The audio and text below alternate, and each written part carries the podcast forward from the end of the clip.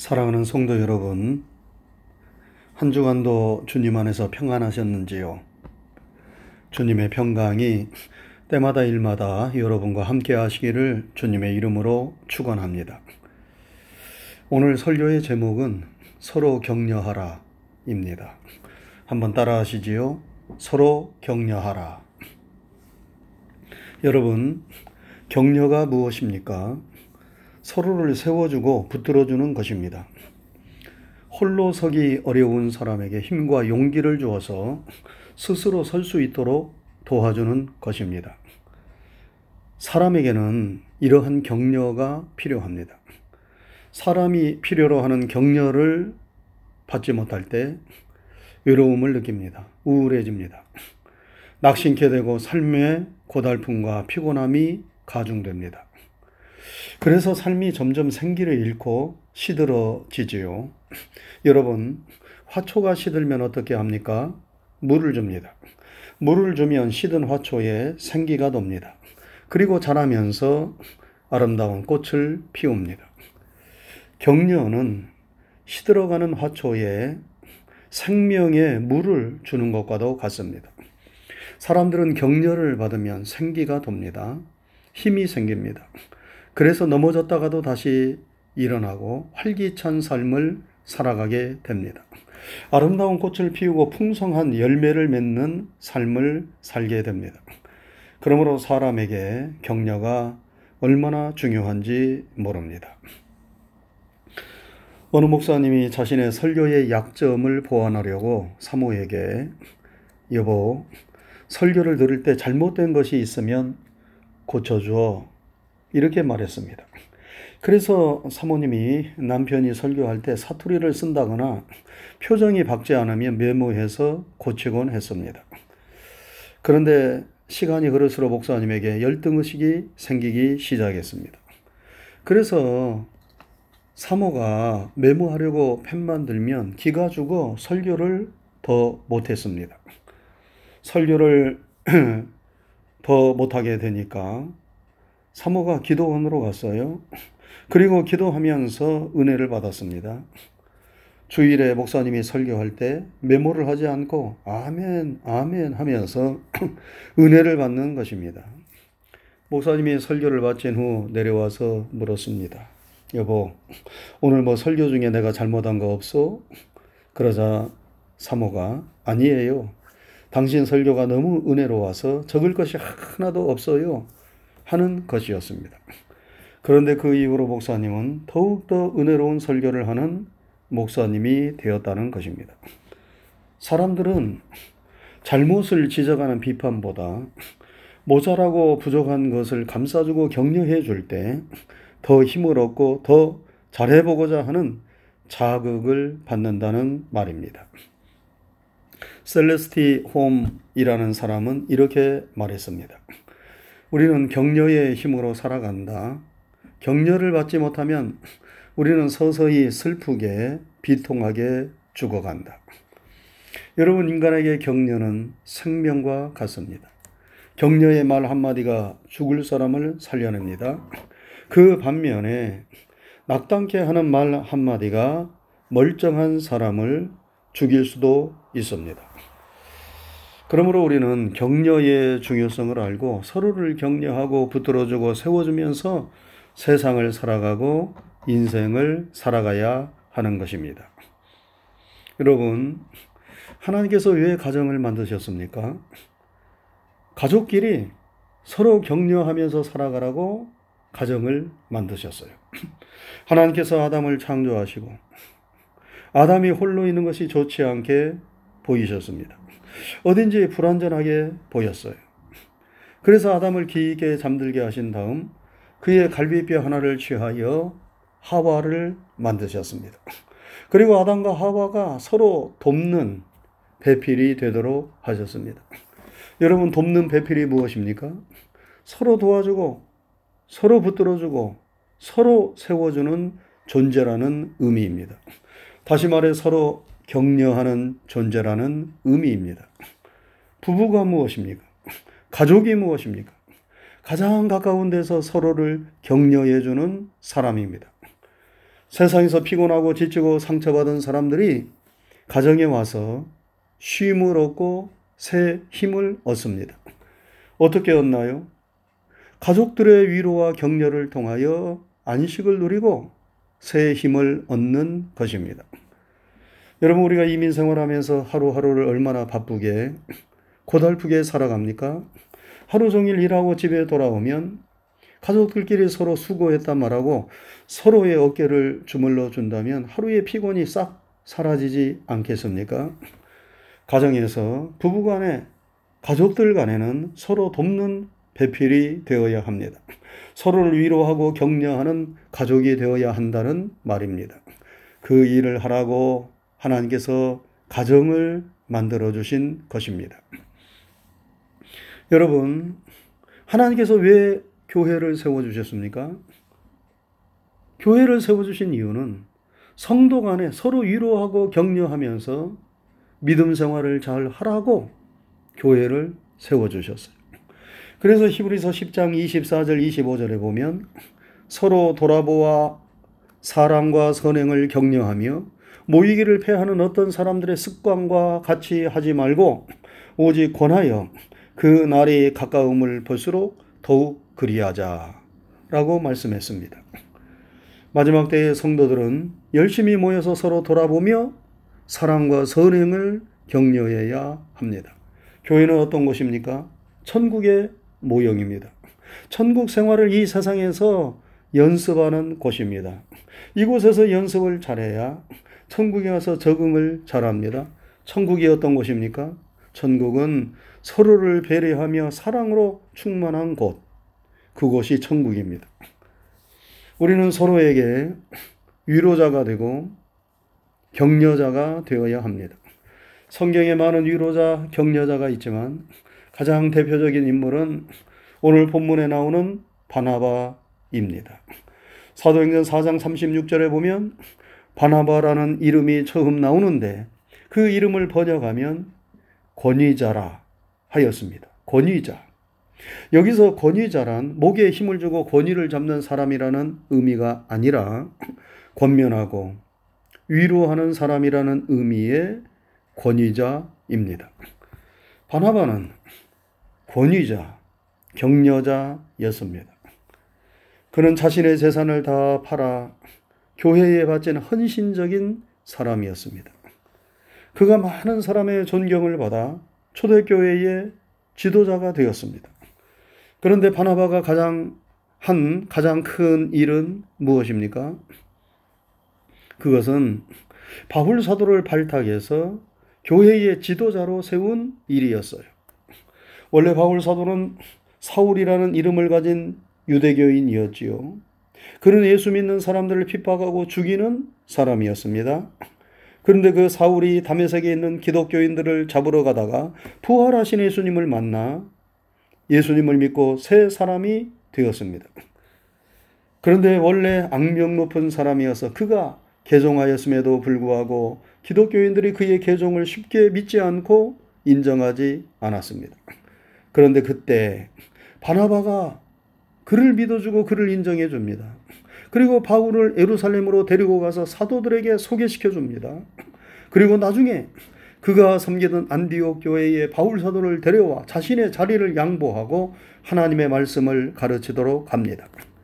그리고 함께 전도 여행에 나서므로 바울 사도를 기독교의 큰 거목으로 자라게 합니다.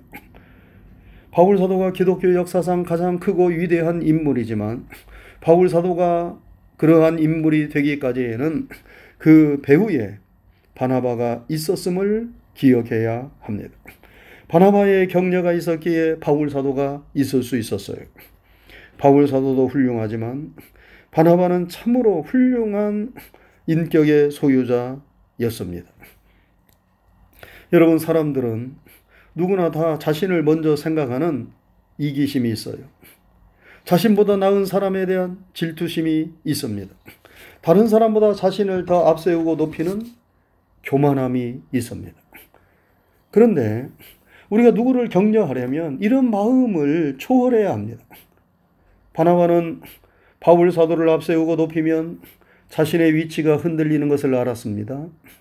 그럼에도 불구하고 그는 모든 이기심, 질투심을 버리고 바울 사도를 앞세웁니다. 그를 높여요. 그리고 그를 인정하고 격려하면서 큰 일을 맡깁니다. 바나바는 격려자의 본을 우리에게 보여주었습니다. 여러분 우리가 서로 위로하고 격려하는 격려자가 되려면 어떻게 해야 합니까? 바나바와 같은 사람이 되면 됩니다. 바나바는 어떤 사람이었는가? 오늘 본문에 보면 바나바는 착한 사람이요 성령과 믿음이 충만한 자라 이에 큰 무리가 죽게 더하더라 이렇게 말씀했습니다. 우리가 격려자가 되려면 먼저 착한 사람이 되어야 합니다. 착한 사람이란 그 인격과 존재의 그릇이 큰 것을 의미합니다. 사람의 마음이 좁으면 다른 사람을 이해하고 인정하고 믿어주고 세워줄 수 없어요. 바나바가 마음이 좁은 사람이었다면 그가 재산을 팔아 교회에 바칠 수 있었겠습니까? 자신의 자리를 양보하면서 바울 사도를 세워줄 수 있었겠습니까? 그는 착한 사람, 마음이 넓은 큰 인격의 사람이었습니다. 그래서 참된 격려자가 될 수 있었어요. 그런데 문제는 우리는 바나바처럼 그렇게 큰 도량을 가진 사람이 못 된다는 데 있지요. 그러나 여러분, 낙심할 필요는 없습니다. 격려는 마음이 넓어야 하는 것이지만 우리가 자꾸 다른 사람을 격려하다 보면 우리의 마음이 넓어집니다. 우리의 인격과 존재의 그릇이 커지게 됩니다. 그러므로 서로 좋은 말로 위로하고 서로 격려하는 일에 우리가 힘써서 우리의 마음을 넓힐 수 있기를 바랍니다. 또한 격려자가 되려면 믿음이 있어야 합니다. 믿음은 바라는 것들의 실상이요. 보지 못하는 것들의 증거라 하였습니다. 믿음이란 눈에 보이지 않고 손에 잡히지 않아도 눈에 보는 것처럼 손에 잡힌 것처럼 받아들이는 것입니다. 소망과 가능성을 받아들이고 믿는 것입니다. 바나바는 예수님께서 바울 사도를 받아들인 것을 믿었어요. 그리고 그에게 큰 가능성과 소망이 있는 것을 믿었어요. 비록 그가 그의 과거가 거칠었다 하더라도 현재는 초라하게 보인다 하더라도 그 앞에 하나님이 계획하신 큰 일이 있음을 믿었기에 바나바는 바울 사도를 격려할 수 있었습니다. 우리가 누군가를 격려한다는 것도 마찬가지입니다. 그 가능성을 보고 소망을 가지고 격려하는 것입니다. 잘못이 있다 하더라도 앞으로 잘할 것이다. 잘할 것을 믿으면서 격려하는 것입니다. 시험을 받아 쓰러지고 넘어졌어도 다시 일어나면 된다는 믿음을 가지고 격려하는 것입니다. 격려는 믿음을 가지고 하는 것입니다. 그런데 우리에게 이러한 믿음이 있습니까? 그렇지 못하다 하더라도 낙심할 필요가 없습니다. 우리가 격려하는 사람이 되다 보면 우리도 모르는 사이에 우리가 믿음의 사람이 됩니다. 그러므로 서로 격려하는 일에 힘쓰시기를 바랍니다. 또한 격려자가 되려면 성령 충만해야 합니다. 바나바는 믿음과 성령이 충만하였다고 했습니다. 우리가 성령 충만하면 위로자가 되고 격려자가 됩니다. 왜 그렇습니까? 성령님이 바로 그러한 분이시기 때문입니다. 여러분 성령님의 이름이 무엇이지요? 보혜사입니다. 보혜사는 헬라어 원어로 파라클레토스입니다. 이 파라클레토스의 뜻은 우리 곁에서 우리를 위로하고 격려하고 도와주시고 상담해 주시는 분이시라는 뜻을 가지고 있습니다. 성령님이 바로 우리의 위로자가 되시고 격려자가 되시고 상담자가 되시고 우리를 도와주시는 분이시라는 의미입니다. 성령님은 우리를 떠나지 아니하시고 우리의 곁에서 가장 가까운 곳에서 우리와 함께 하시며 우리를 도우시고 위로하시고 격려해 주십니다. 그러므로 우리가 성령 충만하면 우리도 다른 사람을 도와주고 위로해주고 격려해주는 사람이 되는 것입니다. 사랑하는 성도 여러분, 우리는 지금 코로나 시대를 살고 있습니다. 마스크를 쓰라, 사회적 거리를 둬라, 모임을 자제하라. 이런 말들을 하면서 사람들과의 관계가 소원해지고 단절되는 시대입니다. 교회도 온라인 예배를 오랫동안 드리면서 교회에 모이는 것을 힘들어하는 세상이 점점 되고 있습니다. 사람들과의 관계가 점점 멀어지고 하나님과의 관계가 점점 멀어지는 시대가 되고 있습니다. 사람들의 삶이 점점 외로운 섬처럼 되어가고 있습니다. 가정도 과거에는 대가족이 함께 모여 북적대는 삶을 살았는데 지금은 혼자 사는 가정이 점점 늘어나고 있습니다. 나이 드신 분들은 점점 홀로 되고 외로움을 더 느끼게 되고 전문의들도 혼자 사는 것을 선호하는 세상이 되어 갑니다. 이 시대와 세상의 풍조가 사람들과의 관계를 점점 멀게 만들고 있습니다. 그렇지만 우리 그리스도인들은 관계의 소중함을 깨닫고 서로를 사랑하고 서로를 위로하고 서로를 격려하는 삶을 사는데 우리가 힘써야 하겠습니다. 서로 격려하라 하였습니다. 여러분, 격려는 대단한 영향력을 가지고 있습니다. 격려의 말 한마디가 사람을 변화시킵니다. 가정을 새롭게 하지요. 교회를 화평하게 만듭니다. 나라를 새롭게 만들고 세계 역사를 변화시킬 수 있습니다. 바나바가 바울 사도에게 베푼 격려가 바울 사도를 새롭게 하고 그를 통하여 복음이 아시아와 유럽에 전파되고 세계가 변화되었어요. 우리의 작은 칭찬, 작은 위로, 작은 격려가 이처럼 큰 일을 이룰 수 있습니다. 여러분, 우리도 바나바처럼 착한 사람, 믿음의 사람, 성령의 사람이 되어서 우리 가정에서 우리의 삶의 현장에서 우리가 어디를 가든지 누구를 만나든지 서로 위로자가 되고 격려자가 되고 관계를 아름답게 만드는 일에 힘쓸 수 있기를 주님의 이름으로 축원합니다. 기도하겠습니다. 걸어가신 하나님 아버지 감사합니다. 한 주간의 삶도 주님께서 선하고 아름답게 우리를 인도해 주시고 오늘 거룩한 주님의 날에 이렇게 주님 앞에 머리를 숙이고 찬양하며 예배드릴 수 있도록 인도하신 것 감사를 드립니다. 우리의 찬양과 예배를 통하여 영광을 받으시옵소서. 오늘 우리가 살고 있는 이 시대는 점점 사람들의 모임이 힘들어지며 관계가 소원해지는 그런 시대가 되고 있습니다.